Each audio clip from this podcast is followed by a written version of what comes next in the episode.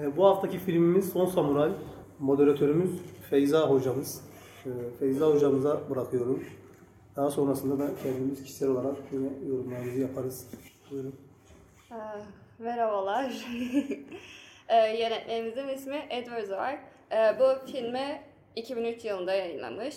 Yönetmenden biraz bahsedecek olursak, e, ta, Amerika'nın politikasını, e, emperyalist tutumunu, ondan sonra sömürgelerini eleştiren birçok filmi vardır ve bu filmleri yaparken özellikle Tom Cruise, Leonardo DiCaprio gibi yüzleri kullanarak e, bunu işte e, bizim önümüze sunuyor.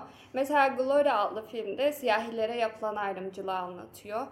E, Blood Diamond diye bir filmi var. Onda da Leonardo DiCaprio oynuyor mesela. Orada da Afrika'daki sömürgeyi anlatıyor. Bu filmimizde ise doğuya karşı işte Amerika'nın emperyalist tutumunu, işte onlara karşı silah satma tarzında farklı ülkelerdeki insanları nasıl gördüklerini gösteriyor. Film e, başladığında bize hani birazcık da şey gibi başlatmış filmi. Animelerde böyle bir başladığında böyle kısa bir efsane anlatılır. Böyle e, insanlar duyguyu anlasın diye. Burada da Japonya'nın hani Japon adalarının kuruluş efsanesini anlatıyor.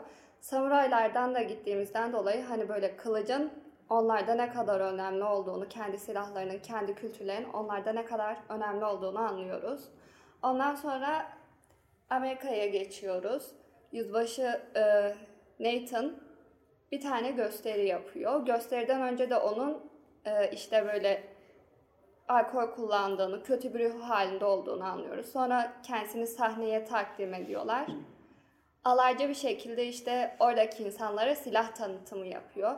Zaten o dönemlerde Amerika'nın asıl amacı e, silah satışı, diğer ülkelere silah finanse etme. Ee, böyle işte alaycı tavırlarını görmüş oluyoruz. Nathan sonra bu şeyden kovuluyor bu tutumlarından dolayı, alaycı tutumlardan dolayı. Sonra yanına bir arkadaşı geliyor. Diyor ki senin için senin yapabileceğin bir iş buldum diyor. Bir erkek işi diyor. Ee, ondan sonra işte e, Bakan Omura var. Nathan'ın e, isyana kalkan samurayları durdurması için Japonya'ya gelmesini ve Japonya'daki e, e, orduları, modern orduyu e, eğitmesini istiyor. İşte e, Nathan Kızılderili savaşlarında Amerikalıların yerli halka uyguladığı soykırım ve vahşetten rahatsız oluyor. E, bunu konuşmalarında da görüyoruz. E, asker olduğu için de hani emirleri reddedemiyor, emirleri uyguluyor ama yine de hani kendi iç muhasebesi oluyor, rahatsız oluyor. E, ileriki yerlerde mesela hani uyuyamadığını falan da görüyoruz. Bu alandaki işte bir vicdan muhabes, muhasebesi var. Ardından işte Japonya'ya gidiyorlar komutanıyla birlikte. Japon imparatoruyla görüşüyorlar. Burada Japon devlet geleneğini, Japon yönetim anlayışını bize gösteriyorlar. İmparatorun konumuyla ilgili bilgiye sahip oluyoruz. İmparatorun önünde eğiliyorlar. İmparator hani konuşmadan onlar konuşmaya katılmıyor. İmparator Japonya'da işte güneşin Tanrı'nın torunu olduğunu kabul ediyorlar. Kutsal bir konumu var. Bazı yerlerde mesela hani şey diyorlar. İmparator burada konuşmayacak derecede hani kutsal biri. Sesini duyamayız burada. O kadar hani. İlk görüşmeyi derken de şey var hocam. Yani yüzünü göstermiyor ya bugüne kadar kimse yüzünü görmedi. Yüzünü evet, aynen. Hani yabancılar yüzünü görmemiş Amerika'dan veya da İngiltere'den falan gelenler. Heyetler görmüyor ama hani o dönemde de Meiji restorasyonuna girdiklerinden dolayı hani özel olarak da çağrıldığından dolayı bir lütufta bulunmuş oluyor imparator. Yapılan bu modernleşme çalışmaları da işte imparator gördüğümüz hani genç birisi, iyi niyetleri var. Kendi ülkesini geliştirmek istiyor. O da hani çağa ayak uydurmak istiyor. Tıpkı Osmanlı'daki gibi onlar da ilk e, bu yenilikleri orduda yapıyorlar. Orduda modernleşme başlıyor e, Fransa'dan, Amerika'dan, İngiltere'den hani her alanda hangisi hangi alandaysa onları çağırıyorlar. Amerika'da da işte orduyu eğitmesi için, silahlar için anlaşma yapıyorlar. Ee, işte Kasımoto önderliğindeki isyanı bastırmalarını istiyorlar bunda. Ee, Kasımoto'nun amacı da burada hani şey aslında isyanın temel nedeni hani sadece eski değil. Hani biz hep kılıçla savaştık şu bu değil. Kendi köklerini hani tamamen bırakmak istememesi için bundan dolayı hani direniş gösteriyor. Zaten Kasimoto imparatorun hocası. İmparator da ona saygı duruyor. İmparator yardımlar istiyor, konuşuyorlar falan. Her seferinde de mesela Kasimoto dile getiriyor. İsterseniz sizin için ölürüm, ölmemi emredin, ölürüm tarzında konuşmalarına şahit oluyoruz filmde. Şimdi şöyle bir şey de var filmde. Ee, Kasimoto gerçek birini temsil ediyor burada. Asıl bu Japonya'da bu isyanı yapan kişinin adı Saigo Tokamori. Böyle bir sam- e, samuray isyanı gerçekleşiyor Japonya'da. E, Satsuma isyanı olarak gerçekleşiyor ve bunlar hani e, Shirayama Savaşı denilen savaşta da samuraylar yenik düşüyor gerçek tarihe baktığımızda. E, bu Meiji restorasyonları döneminde zorunlu askerlik uygulaması getiriyor, getiriliyor. Bu samuraylar da aslında sadece samuraylık yapmıyorlar. Onlar bir derebeylik, domyoluk denilen bir işte sistemleri var. Hepsinin bir köyü var mesela ilgilenmesi gereken. Onlarla ilgileniyorlar. Ayrıca ülkelerini koruyorlar. İmparator için de savaşıyorlar. Sonra işte filmde Omura şey diyor işte bir an önce Kasimoto'ya karşı savaşmamız lazım diyor. Nathan askerlere yetiyor falan diyor ki bunlar daha hazır değil savaşamayız. Ardından e, bir şey olmaz diyor. Onlar vahşiler hani samuraylar sonuçta ok ve yay kullanıyorlar. Ne yapabilirler silahlarımıza karşı diyor. Evet küçümsüyorlar.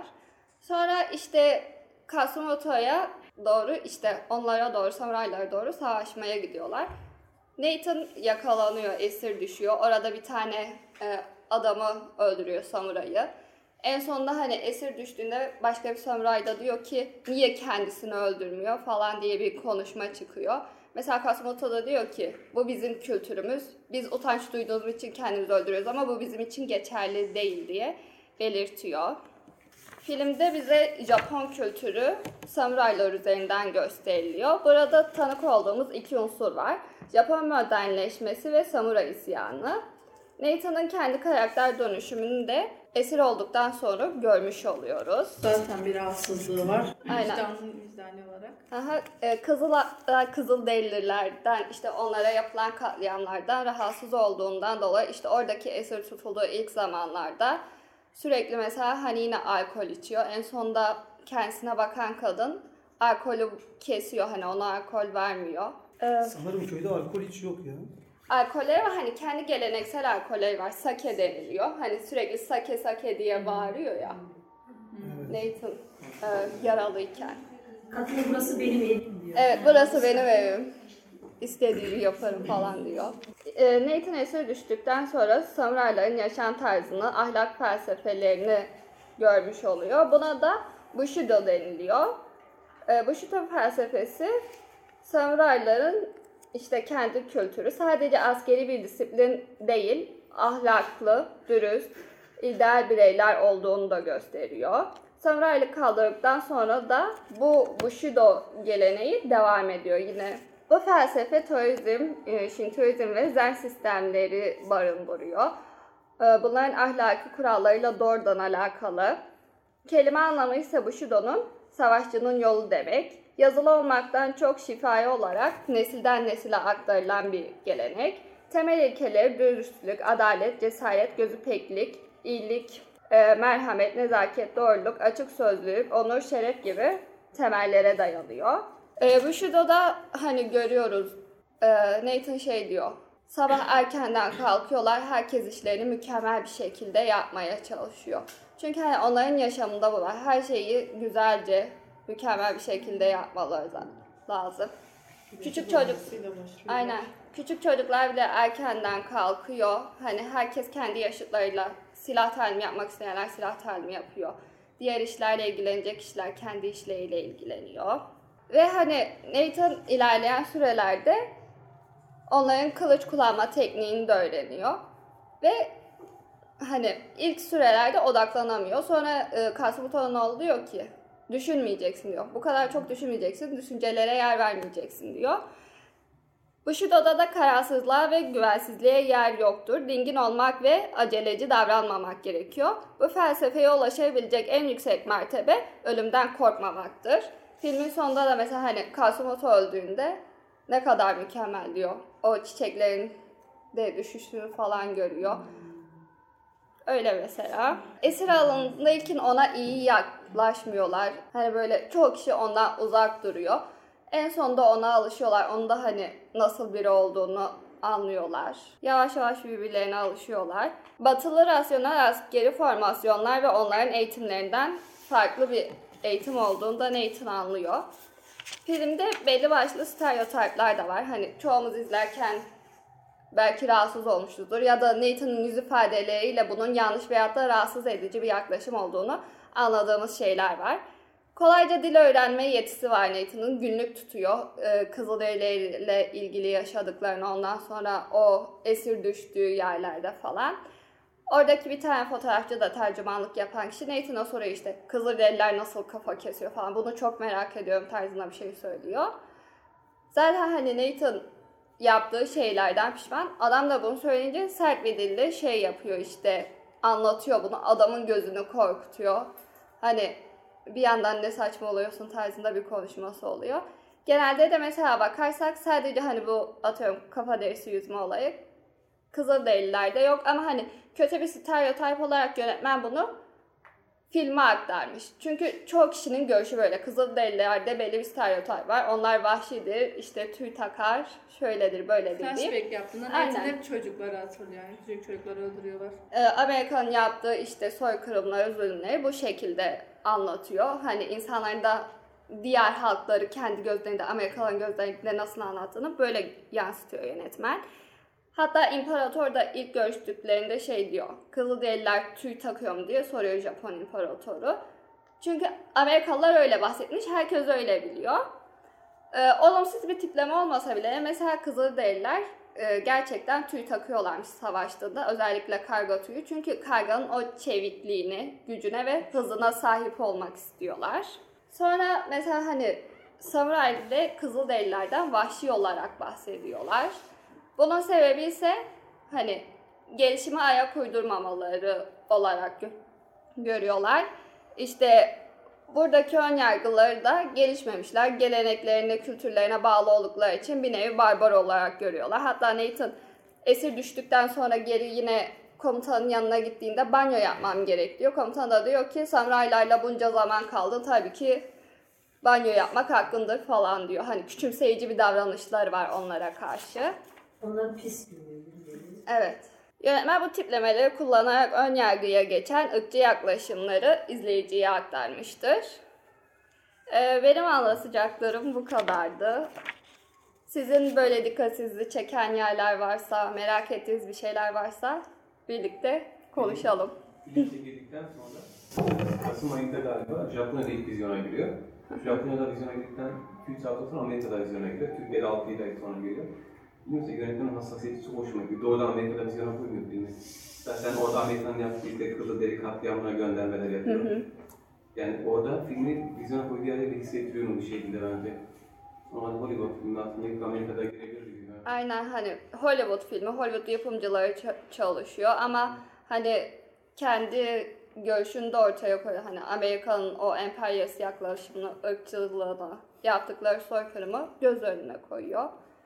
Bu yönden de hani birçok kişi tarafından da dikkate alınması gereken, izlenmesi gereken yönetmenlerden olduğu söyleniyor. Aslında yani yönetmen e, farklı bir bakış açısıyla e, anlatayım. Yönetmen aslında e, Amerikan e, sinemasına destek veriyor. Hani nasıl destek veriyor diyeceksiniz. Yani tamam hani Kızılderililerin öldürüldüğünü falan gösteriyor. Orada bir vicdan azabı da var da. Ama daha sonrasında hani sürekli kendi ülkesini yükseltiyor yani filmde. Hani film 1870 yılların Japonya'sını anlatıyor. Ama orada hani A- Amerikalı aslında İngiliz olan bir Amerikalı mı öyle bir şey herhalde. Sanırım Earl Green İngilizdi değil mi? Böyle bir şey var sanırım. İngiliz askeri sanırım. Öyle bir şey. İngiliz askeri ama Amerika'da savaşmış. Öyle bir şey. Evet şimdi hatırladım. Orada savaşmış ama hani orada bir vicdan azabını gösteriyor. Diyor ki işte yani vicdan azabı falan çekiyor. Aslında vicdan azabı çekmesine rağmen yine de Japonya'ya gidip oradaki samurayları öldürmek için de Eğitimci 6 olarak. katı 6 katı bir maaşla diyor oraya geçtim diyor. Ha mesela burada bir soru işareti var yani. Orada şey mi var acaba? Şimdi orada kızı devlet öldürdüğü için vicdan azabı duyuyor zaten. Orada da devlette baş kaldıran birileri var diye gidiyor. Ama aslında baş kaldırma değil de devletin bir çatışma olduğunu görüyor ve tarafını oraya seçerek içini rahatlatmaya gidiyor. Son samuray taraflarına geçerek bu kez yanlış gördüğü insanlara karşı savaşıyor bir yerden sonra. Aslında bu Savaşmak da istemiyordu ya sadece. İyiydi ama mesela savaş başlayacakken savaşmayı istemedi aslında. savaşmayı Yani sadece eğitici rolünde kalmak istedi. Savaş. Aslında hani o ilk sahnede, ilk temas sahnesinde e, samurayların zaten böyle bir şeyi var yani korkutucu bir yüz olarak gösteriyor zaten. Yani orada sinemayı zaten e, bu şey kullanıyor yönetmen. Maskeleriyle, zırhlarıyla. Maskeleriyle böyle gölgeleriyle falan kullanıyor. Daha sonrasında e, ormanda e, bir birini öldürüyor. Onların komutanlarından birini öldürüyor yani. Liderlerinden birini öldürüyor. kendine kız kardeşinin eşi. Evet, kız kardeşinin eşini öldürüyor mesela. O sahne mesela önemliydi. Orada e, Katsumoto'nun bir rüyası vardı ilk ilk sahnede, filmin ilk sahnesinde bir kaplan, Kaplan, görüyordu. Yani kaplan aslında orada hani o kaplan olduğunu varsayıp öldürtmüyor onu.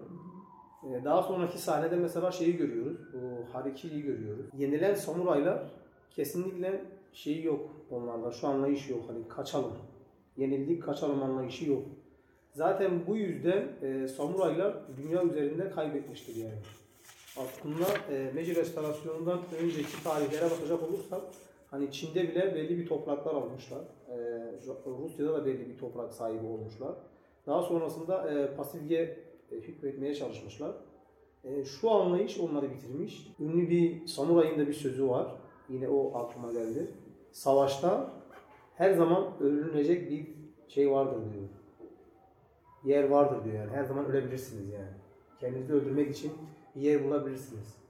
Nathan da öyle diyor filmin sonlarında. Hani savaşıyorlar ya Japon ordusuyla samuraylar. Orada şey var. E, Pers ordusuyla Spartalıları anlatıyor.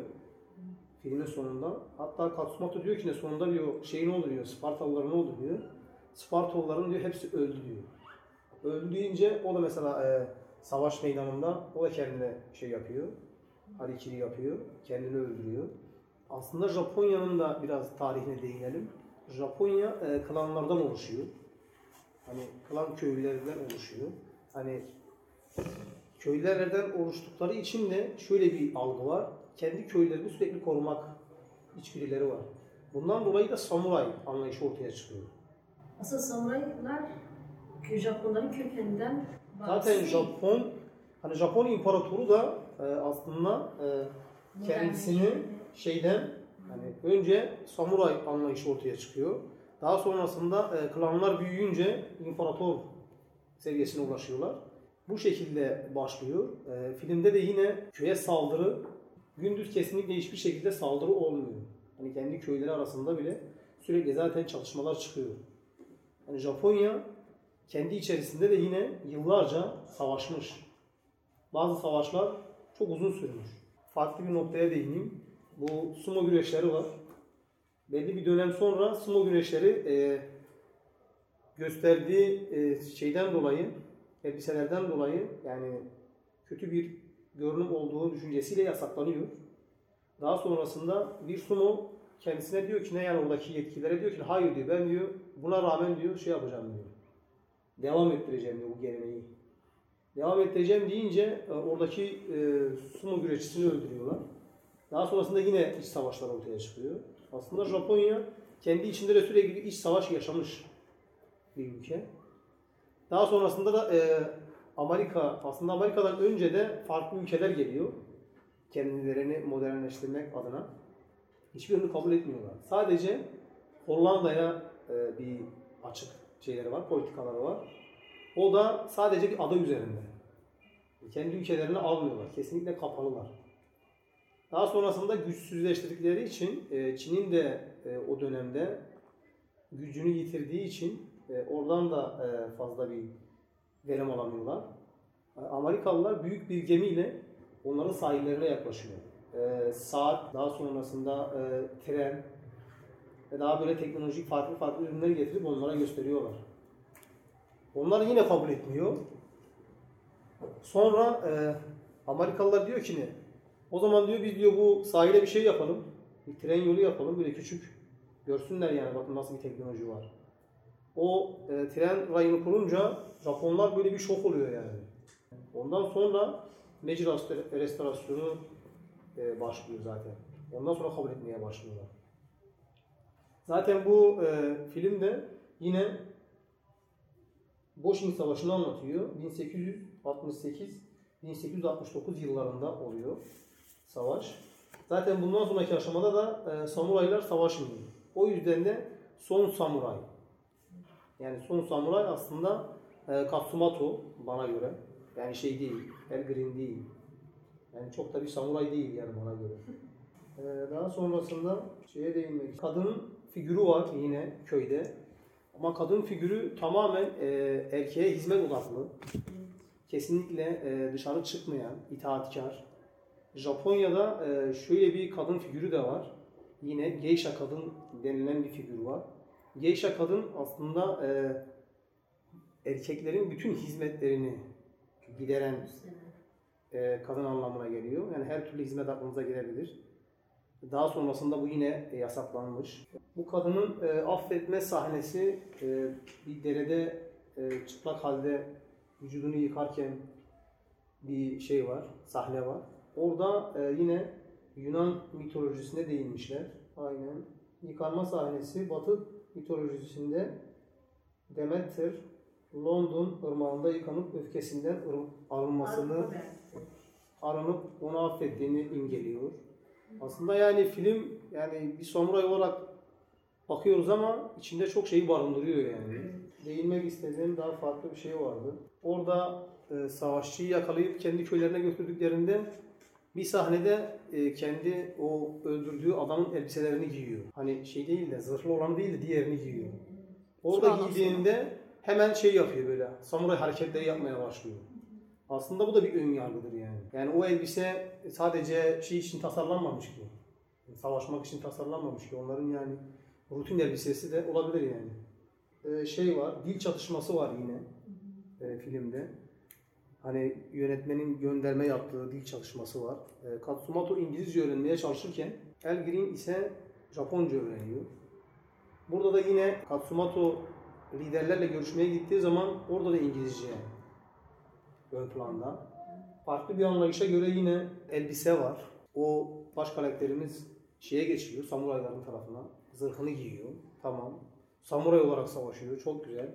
Ama şurada mesela e, samuray kılıncını, Katsumoto'nun kılıncını e, imparatora sunduğu zaman üzerinde general kıyafeti var. Hani burada da şey diyor yani. Samurayları da yine biz dize getirdik. Yine biz bitirdik. Amerika olarak her zaman biz öndeyiz algısı var. Bu şekilde yani elbiseye de dikkat edersek orada elbiseler sürekli değişiyor. 3 3 sefer değişiyor sanırım elbise. Çiçek açmış kiraz ağacı Japon mitolojisinde yine sakura güzelliği ve çabuk dökülmesiyle yaşamın geçiciliğini ve yaşamın ölümünü simgeliyor.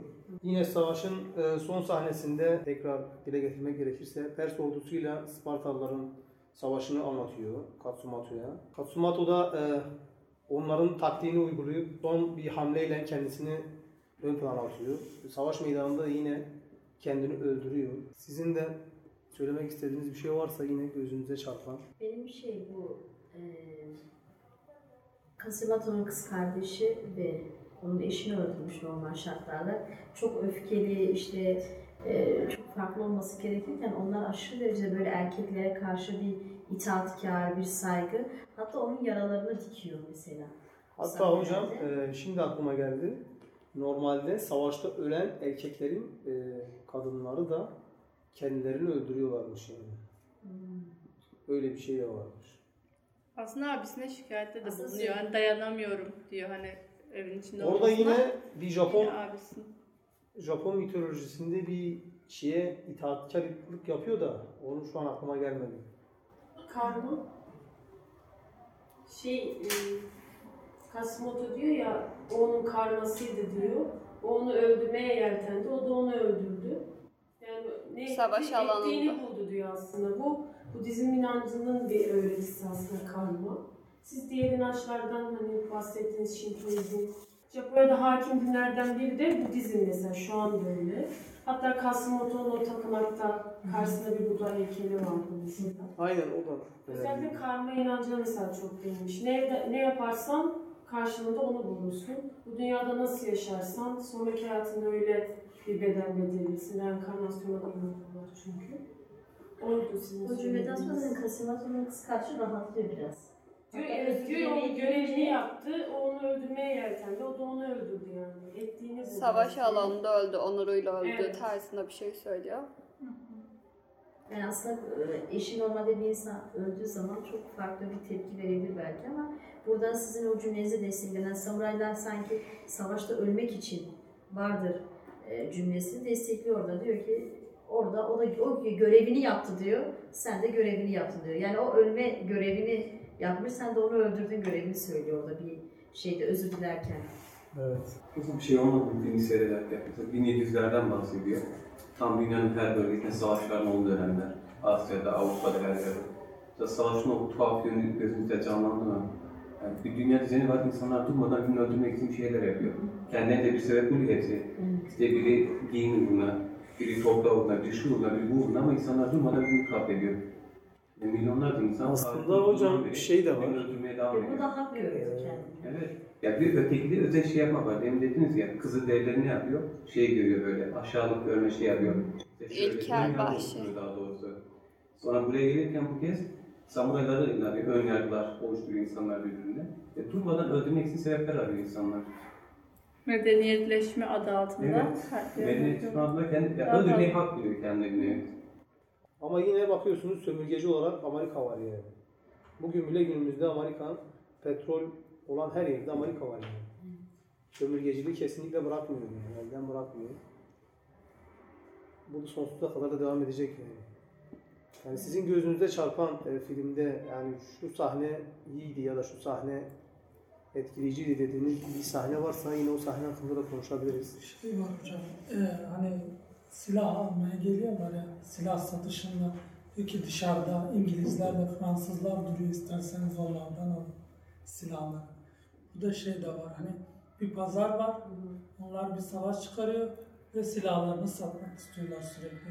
Filmin başında küçük silahlar var doldurmalı. Daha sonra makinelere geçiyorlar. En sonunda da filmin hani kılıç uzattığı sahnede e, imparatorun üstünde yeni kıyafetler var. Kılıcı teslim alıyor ama şöyle bir izlenim kalıyor. İşte biz size evet silah satamadık, anlaşma imzalattırma, imzalattıramadık ama sizin yapınızı bozduk gibi. O üniforma sonuçta bir devleti, bir geleneği temsil ediyor ama yok artık. Şey de diyor, e, Katsumoto nasıl öldü diyor. Size diyor nasıl öldüğünü değil, nasıl yaşadığını anlatacağım diyor. Burada da mesela bu çok önemli. O silah sahnesi de günümüzde de devam ediyor. Ee, bir ara bir önceki Trump e, Suudi Arabistan'a gitmişti. Önde etrafındaki ülkelerle bir arasında bozma eylemleri oluyor zaten. 16 milyar silah satışı yapmıştı gittiğinde. Yani bir pazar oluşturuyor kendine. Günün beni en çok etkileyen sahne, dün güzel bir şey paylaştım, orada sen de paylaştın galiba. E, İmparatorun bir sözü var ya, farklı silahlarımız var, toplumda şeyimiz var ama diyor, değerlerini kayıp bir cümle kullanıyor orada. Ben en çok iyi yerlerinden biri orasıydı. Biraz da izlerken hocam aklıma bilmiyorum sizin geldi mi? Osmanlı'yla hani o Türkiye Cumhuriyeti ilk bu batılılaşmaya giderken. Osmanlı dönemi o sahneleri böyle bir an önce sanki gözüme ekleyen tarihçi değilim ama e, bir an sanki e, biri işte geleneklerine bağlı samuray işte bir de biri batılılaşma modernleşelim diye ama aradan da bazı e, değerleri de kaybedebilme şeyi oluyor. Öyle gözümün önüne orası gelmedi değil açıkçası.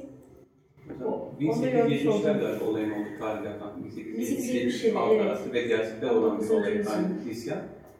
Yani geçişlerin zaten e, yumuşak kesme durumu söz konusu olmadı böyle keskin bir yerde. Sert oldu ama tabii ne kadar yumuşatılabilir? Hı hı. Mesela bu da çok sert biliyor. Binlerce insan ölümüne sebep olan bir olay o isyan sırasında. Yani daha yumuşak geçilebilir mi? Diğer tarafta da insanların sahip olduğu gücü kaybetme durumu var. O toprakları koruyan samurayların aslında. Sadece duygusal değil de maddi olarak da Şimdi hani imparator da şey diyor. Ben tahta geçtiğimde Japonya'yı daha modern bir ülke yapmak istedim. Şimdi kullandığımız birçok şey batı tarzı ama nereden geldiğimizi de unutmamamız lazım tarzında bir şey söylüyor. Ee, ondan sonra Amerika ile anlaşmasını iptal ediyor. Mesela Ahmet Hamdi Tanpınar'ın da Saatleri Ayarlama Enstitüsü diye bir kitabı var. Birçok kişi duymuştur. Ee, Onun kafasındaki modernleşme şekli de toplumun ihtiyaçlarına göre olan bir modernleşme. Hani bu imparatorun gösterdiği gibi tamam batılılaştık, e, kendi ordumuzu da kurduk, her şeyi hallettik ama hani kültürlerimizi unutmamamız gerek diyor. Tanpınar da hani mesela bunu örnek gösteriyor. Ee, Rus-Japon savaşında mesela Japonlar kazanınca Osmanlı yüzünü Japonya'ya çeviriyor. Doğuda yükselen yeni bir yıldız görüyorlar. Ee, idealleş, tam modernleşme işte Japon modernleşmesinin önemini de görmüş oluyorlar. İmti- e, Japonlar tüm imtiyaz ve kapitülasyonları mesela kaldırıyor. İstedikleri şeye ulaşınca hani Amerika ile silah anlaşması da yapmayız diyor, şunu da yapmayız falan diyor. Hani kendileri belli bir modernleşmeye girmişler. Hani Amerikan emperyalizmi olsa da diğer ülkelerin sıkıştırması olsa da e, kendi sınırlarını koyabiliyorlar. Bir de Osmanlı ile karşılaştırdığımızda şöyle büyük bir mesele var. Her ne kadar imparatoru hani e, güneşin işte torunu olarak görseler de Türkiye'deki gibi böyle şey sistemi yok. E, tarikat sistemi, hoca falan sistemi olmadığı için istedikleri şekilde modernleşmeyi gerçekleştirebiliyorlar. Ama Osmanlı'ya baktığımızda mesela hani matbaa geliyor diyorlar ki işte Hristiyanların icat ettiği bir şey mi kullanacağız? İşte alan kelamını bunlarla mı yazacağız? Başka bir şey geliyor işte günah. Öbürü geliyor haram oluyor. Ee, bu tarz yaklaşımlardan dolayı da hani bu sistemden dolayı da Osmanlı istediği modernleştirmeyi gerçekleştiremiyor. Öyle. Benim anlamadım bir sahne var. Şimdi filmin başında hani dediniz ya hocam. Kimse konuşamıyor işte imparator konuşmadan normalde konuşamıyorsun, yüzünü göremiyorsun. Ama son, son sahnede elçi hakaret edip dışarı çıkıyor. Ve kimse bir şey yapmıyor. Orayı ben hiç anlamadım yani. Orada ne anlatılmak isteniyor? Orada aslında imparatorun güçsüz olduğu anlatılıyor yani. Hani e, Katsumoto da bu toplantıya geldiğinde orada dedi ki hani kendisine bir şey soruyor. Diyor ki ne yani böyle mi olsun yoksa ben çıkayım mı diyor. Cevap vermiyor imparator. Orada da sanırım o şeyde konuşan bir tanesi vardı. O ba- bakan mıydı? Öyle biriydi. Bakan da şey diyor. İmparator şu an cevap veremez diyor. Yani biraz güçsüz bir imparator göstermişler aslında. Saf diliyle konuşuyor mu? Öyle bir şey diyor sanırım hocam. Tam o görüşmesi. Saf değil. Evet, onu saf İlahi, ilahi gösteriyorlar ama aslında pasifleştiriyorlardı. Bir Katsumoto ile bir konuşurken de orada bir e, tek kişi konuşurken bir e, sahnede ne yapacağımı bana söyleyin hocam diyor. Ama Katsumoto orada siz karar vereceksiniz, siz imparatorsunuz gibi bir Aynen. sahne de var. Siz o seviyeye gelin diyor hatta. Siz kendinizi öyle yetiştirin diyor bir şey Evet söylüyor. ama ya bu da bana bir şey geldi yani hani Katsumoto sanki hani kendini zorla o şeyi atacakmış gibi. Bu da anlamsız gelen sahnelerden biri yani. Hani onu tavsiye verebilir. Hocası olarak görüyor çünkü aslında. Yani o yöne çekebilir onu. Ama onu yapmıyor. Biraz Başka daha bir- kutsal olarak gördükleri için e, bunu şey yapmıyor yani. Öneride bulunmak, bulunmak istemiyor. Sonuçta yani o kutsal yani. O çok fazla kutsallaştırılmış kutsal ama o diğer e, Olduğu için öyle oluyor. adam- Aslında imparatorluk Japon tarihinde zaten sürekli samuraylara ihtiyaç duyuyor yani. Yani kendi tarihinde de sürekli samuraylara ihtiyaç duyuyor. Yine farklı bir e, bilgi vereyim. E, bu Katsumoto'nun oğlu muydu? Saç Askerlere etrafını çevirmişti. Evet. Orada başını kesip baş saçının tepesini kesmişler. O da e, aslında onursuzluğu temsil ediyor. Yani. Günümüzde de e, sumo güreşçileri e, baş saçının tepesini keserken kestikten sonra bir daha güreşmeyecekleri anlamına geliyor. Hani güreşi kaybettikten sonra onu bir utanç olarak kabul ediyorlar. Dediğimiz gibi samuraylarda onur kendileri için çok önemli. Ondan dolayı hani sumo güreşçisi güreşi kaybettikten sonra o saç bağını kesiyor. Utancımla yaşayacağım tarzında bir şey oluyor. değişik bir versiyonu gibi. Evet, Haraki'nin farklı bir versiyonu. Bir şey, bu Elfie'nin, Amerika'nın. Onun mesela psikolojik olarak da aslında Kızılderili'deyken bir yara almış orada, o olayda. Bir vicdan muhasebesi yaşıyor. İşte içe kabuslar görüyor sürekli. İşte sayıklıyor. Ee, samuraylarda orada esir düştüğü zaman hani acı acıyı temizler ya. Aslında oradaki sahneyle de aslında kendi yaralarına iyi geliyor. Hatta diyor ya ben hiç huzurlu olmadığım kadar burada huzurluyum diyor. Bir de e, Japon kültürü ve samurayda ben gördüğüm kadarıyla hem çok dingin, çok böyle huzur verici bir sahneleri olmuş. Böyle e, yeşillik, işte biraz daha e, çocukların oluşu, işte biraz dingin. Aynı zamanda bir o kadar da hırçın bir taraflarını gösteriyor. Çok işte kılıç, dövüş, savaş o tarafları da gösteriyor. Yani iki şey Aslında e, Denge. yönetmen ütopik bir Japonya'yı gösteriyor bize. Hani böyle köylerde, dağlarda, böyle kendi kendine yaşayabilen, işte teknolojiden uzak, Tamamen bir şeye odaklı ve yaptığı işi en mükemmel haliyle yapmaya dini, çalışan dini Japon. çok güzel yaşayan mesela hani Budizmi. Aslında Budizmi de kendilerince değiştirmişler ama yani mesela Japon Budizminde sanırım yakmak yok değil mi hocam? Bilginiz var mı? Mesela Hindistan'da var ama. Hindistan'da var ama Japonya'da yok. Kasmoto diyor, diyor da şey, hala kabus görüyor musun diyor. O da her asker görür diyor. Sadece diyor yanlış şeyler yaptığını düşünenler. Geçen, Evet, evet. geçen bir köşeye yazdık şey diyor, bu işte imparatora lütfedilen bir kutsiyet var ya, Osmanlı'da olsun, bunlarda olsun, Japonlarda. Günümüzde de hala devam ediyor diyor bir köşeye doğru. Çünkü diyor mesela bir Amerika'dan klipti mesela. Bir aldatma olayı yaşadığında diyor, o lider diyor, her şeyi yaşar ama sıradan insanları yaptığı şey yapmamalı. O yüzden toplum tarafından dışlanıyor. Yani tarih değişiyor. 250 yıldan sonrasına geliyoruz. İşte bir ilişkiye girmesi gayrimeşru bir şekilde kabul edilmiyor toplum tarafından. Çünkü sen kutsalsın diyor, sen bu devleti yönetiyorsun diyor. Yeri geldiğinde işte para çalması bile tolere edilebiliyor. Ama sıradan insanların yaptığı şeyleri yaptığı an kabul edilmiyor toplum tarafından. Evet. Japonya'da da mesela hani uzun süre bu görüş oluyor. Ee, İkinci Dünya Savaşı bitiyor, savaş suçları ile ilgili mahkemeler yapılıyor. Japonya teslim olacağında diyor ki teslim oluruz ama bir şartımız var diyor. İmparatorumuza hiçbir şey yapmayacaksınız diyor. Çünkü o zamanda bile hala imparatorlarının e, işte Tanrı'nın çocuğu olduğunu, hani Tanrı olduğuna inanıyorlar. Ve hani kabul ediyorlar İkinci Dünya Savaşı'ndan sonra imparatora hiçbir şey yapılmıyor. Sadece diğer işte komutanlar ve diğer kişilerin savaş suçları yargılanıyor. Şeyde imparatorun genç seçilmesi o da bir metaforik bir şey var zaten. Mesela yaşlı bir insan batılaşmayı, modernleşmeyi çok da şey yapmaz. Daha çok geleneklerine bağlı bir insan olmayı. Orada genç olmasını bile bilinçli bir seçilmiş bir şey olarak düşünüyorum.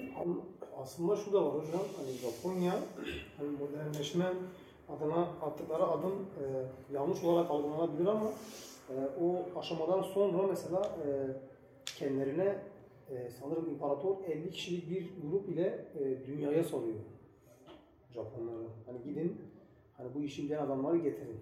Aynen Jön Türkler gibi mesela onlar da hani her tarafa gelişmiş ülkelere öğrencilerini gö- götürüyorlar. Hani Osmanlı bunu başaramasa da Japonya bunu başarabiliyor. Hatta o yüzden Osmanlı yönünü Japonya'ya doğru çeviriyor. Bunlar nasıl başarmış diye merak ediyorlar. Orada şu da var mesela hani kadın erkek ayırt etmeden yani belli bir dönem ayırt ediliyor ama daha sonrasında o ayrım kalkıyor. Kalkınca hani sanayileşmek adına hani kadın da çalışıyor, erkek de çalışıyor. Bu sefer hani daha teknolojik bir ülke haline geliyor ülke. Ülkemiz teknoloji deyince Japonya çok önde gelen normal. Hani mesela şey var, hani bir teknisyeni çağırıyorlar. Tamam teknisyen mesela makineyi biliyor, anlatıyor. Sonrasında diyor ki ne hani ben gidiyorum. Diyor hayır gidemezsin. Sen bu makineyi bize de aynı zamanda öğreteceksin. Hani normalde mesela hani e, belki Osmanlı'nın yaptığı hatalardan birisi buydu. Hani mesela matbaa geldi ama matbaayı teknisyeni gelip kurup gitti yani. Daha sonrasında hani bilinmediği için yerleme ve kat edilemedi. Ama Japonlar onu e, bilgisini de aldı alanından. Yaşamak istediler açıkçası. Aynen. Zaten e, atom bombası sonrasında da e, dünyaya şunu gösterdiler.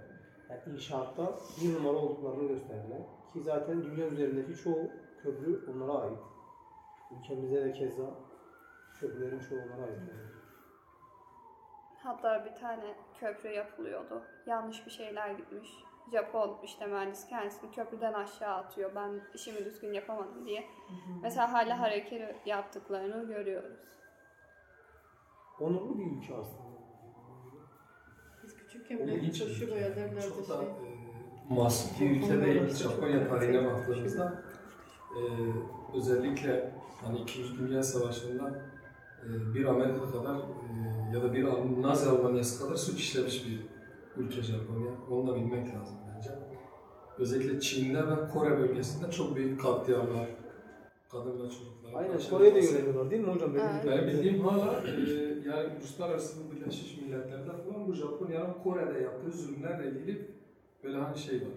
Konuşmalar Böyle konuşmalar, suçlamalar, tazminat da var. Japonlar galiba bu suçları İkinci da Dünya kabul Savaşı'ndan etmiyorlar. sonra şunu yapmışlar Japonlar. Hani e, İkinci Dünya Savaşı'ndan önce çok emperyalist ve çok savaşçı bir e, hani şey bir kültürleri var. Samuraycılık olsun, işte o dediğiniz o derebeylik sistemi falan olsun.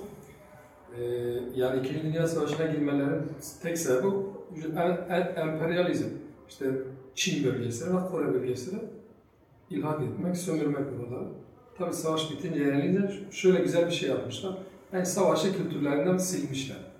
Yani artık savaşla alınan bir e, devlet olmayalım. İşte sanayileşme, eğitim buna yönelmişler. Zaten Bence samuray, güzel de yapmışlar. samurayları da sanırım orada e, bir şey olarak kullanmışlar. Yani e, sanayileşmeyi, eğitimi bir çıkış noktası olarak görmüşler. Gerçekten de bir damga vurmuşlar yani. Mesela araba teknolojisinde, dijital teknolojide, eğitimde de öyleler. Bu e, OECD ülkelerin hani yapılan neydi bu? PISA sınavı Evet. bizim yaptığımız sınavlarda. Mesela Kore ve Japonya hep en iyilerde, en üstlerde çıkıyor. Yani öyle bir durumlar da var. Özel bir küllerinden doğma olayı var. İşte küllerinden Atom doğma doğmuş. atılıyor. 1940'larda, 45'lerde. Ve neredeyse fiziki olarak da artık paramparça olan bir ülkeden Almanya'da kısmen öyle. Tekrar toparlanıp dünyanın en göz ülkesi olabiliyor. İlk 5'e, ilk 7'ye girebiliyorlar. İlk üçte galiba. Yani özellikle şeyler ve teknolojide gerçekten yani mükemmel bir Filmde başarılı samurayların yaşam tarzını anlatırken şey diyor işte sabah erken uyanırlar. Şimdi bizim Anadolu'da öyledir. Sabah köründe uyanırlar. Şehirdeki insanlar yatarken. Çalışmaya gidenler hadi koştura koştura. O disiplini bırakmamış adamlar. İşte biz vurulduk, yıkıldık, bomba atıldı diye kenara çekilmemişler. Tam tersine İşte savaş geleneğini geride bırakmışlar yani. Savaşta Mesela bırakmışlar. Japon ordusu e, çok zayıf bir ordudur. Yani mesela diğer ülkeler gibi işte Çin ordusu gibi, Amerika ordusu gibi falan hani böyle binlerce uçağımız, tankımız falan olsa öyle bir dertleri yok günümüzde. E, ama işte eğitimde, işte sanayide, ekonomide çok böyle azimli bir duruma gelmişler. O da çok ilginç bir şey. İstanbul'da bir Japonla tanışmıştım hocam. Ee, biraz böyle işte genel teknolojiden ülkeleriyle kı- kıyaslamada konuşmuştuk. Mesela şey demişti, biz çoluk çocuk hiç fark etmez. Sabah erken hocam 6 bizim geç saatimizdir diyor, kalkış saatimiz. Yani onlar çok erken saatte, bizde erken saate kalkan ya yaşlı amcalardır camiye giden imam, namaza gidiyordur. Yani biz hepimiz mesela biraz daha uykuya düşkün, işte biraz daha kendi rahatlığımıza düşkünüz. Hani bir şeyler başarılı, emek olmadan da ekmek olmuyor maalesef. Onların şu anki başarısını da e, takdir ediyorsak ama bunların arka plana baktığımız zaman gerçekten büyük bir e, emek var neticede. Zaman fırsat maliyetini bilmiyoruz. Mesela saat 9'a kadar yatıyoruz. Evet. Bunun fırsat maliyeti ne aslında? O saate kadar uyumayarak ne bileyim işte sabah gibi bir şey yapabiliriz. Sen bazen bazen yapıyor, "Aa, ne kadar güzel ama tekrarı gelmiyor. Evet. Orada kesilmesi problem. Ve erken ve erken uyandığımızda o gün gerçekten de dolu dolu geçiyor. Zaten çoğumuz bunu yaşamışızdır. Arada bir oluyor. Keşke hep böyle olsak. O gün bir pozitifsin. Herkese karşı güler yüzlü falan. Ne kadar yorgun bitirirsen bitir günü. Gün sonunda kendini bir şey başarmış gibi hissediyorsun. Bazen günübirlik şehir turları oluyor ya. Sabah gezelim. ya. Çok Çok sinir. O gün o kadar dolu geçiyor Evet, sanki birkaç gün olmuş gibi. Ama artık sonraki günler o kadar rutine biniyor ki anlamı yitiriyor bir şeyler. O disipline kalmak lazım. Zamanla Yani belki de adamlar disiplini deniz vermemiz yakaladığı için zamanla kaliteli kullanabiliyorlar. Sonra kaliteli bir toplum oluşuyor. küçük yaşta işte bazı şeyler e, ana sınıf hocalarımız da aramızda vardır belki. E, davranışların insan hani bir şeyleri kendi davranışına dönüştürmek çok küçük yaşlarda başlıyor. Özellikle ana sınıfında mesela bir diş fırçalama alışkanlığını sen bir ilkokul, ortaokul, lisede oturtursun ama çok zor, çok bir şey yapman lazım. Ama bir anaokulda kitap mesela, e, bilmiyorum okuma yazması yok ama kitap alışkanlığı oluşturmaya çalışılıyor. E, Akşamlar her akşam bir kitap okuma. Biz Şu anda bir kitap kulübündeyiz. Bir kitap açıp mesela e, e, sadece resimlerine bakıyor tamam ben kitabımı okudum diyor mesela. Hani biz çok küçük yaşta bazı alışkanlıkları, biz burada bir şeyler kendimize değiştirebilir miyiz? Evet değiştirebiliriz. Ama bizden sonra gelecek nesillere de bizim kendimizi bunları is- istediğimiz şeyleri empoze etmeliyiz bu yönde, iyi yönde. Zaman belki doğru şeyin yakalama olayı. Ee, şimdi işte Japonya örneği verirken işte bilimde gelişmek şu an zaman olması insanların böyle heves de elisine tuttuğu bir şey. Ama 300-400 sene önce bilgiden daha ziyade kuvvetli bir bilek daha önemliydi. Çünkü savaştı dünya düzeninin temel sistemi. Daha çok toprak alan daha iyiydi. Bunun için de güçlü erkeklere yani, sahip olmak gerekiyordu. O zaman o daha önemli bir şeydi. Belki 200 sene sonra, tabii bildiğimiz zaman kenara atmayacak ama daha farklı bir şeyler gündeme geldi. Tabii. Daha bir robotik sistemleri oluşturanlar da, tabii o bilgi temelinde bilgi var ama onlar da elde gösterilenler oldu. Siber savaşlar var mesela. Kesinlikle. Kimin Günümüzde şeyi daha güçlüyse. Bir önceki filmi izlerken işte e, gizli sayılar mıydı? Gizli sayılar. Orada da mesela bir aya çıkma savaşı var. Evet, Rusya'yla. döneminde. Çünkü dünyada önce olmanın o zaman bir gerekli yok. Tüm dünya ses getiren, dünya kendi kabul edilen sistem o. Ama şu anda bilgi ve biz ne? Bunun çok gerisindeyiz. Şu an mesela WhatsApp üzerindeki herkesin şeyi dinleniyor mesela konuşması şu bu. Çok büyük bir güç. Kimin elindeyse onun elindeki bir güç. Evet. Çok büyük. Ya biz bazen işte dilimiz yozlaşmasını falan görüyoruz ama öyle bir yok. Biz insan seni üretmiyorsa, onu işte fareyi üreten, ona mouse dedirtiyor ki üzerinde. Yani böyle geçen oyun oynuyorlar işte.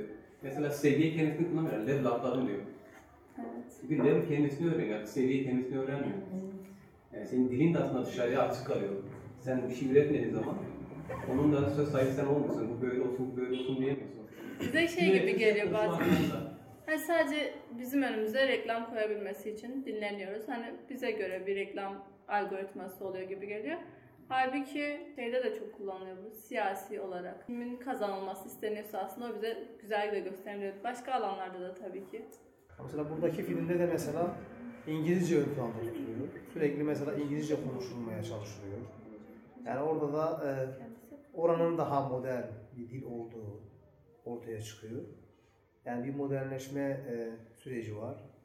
Bunu da e, Japonya ne kadarını kaldırabiliyor, ne kadarını kaldıramıyor. Mesela oradaki yerel halk ne kadarına onay veriyor, ne kadarına onay vermiyor. Yani burada Son Samuray'ın yanı sıra e, 7 Samuray diye bir film var. 3,5 saat mi?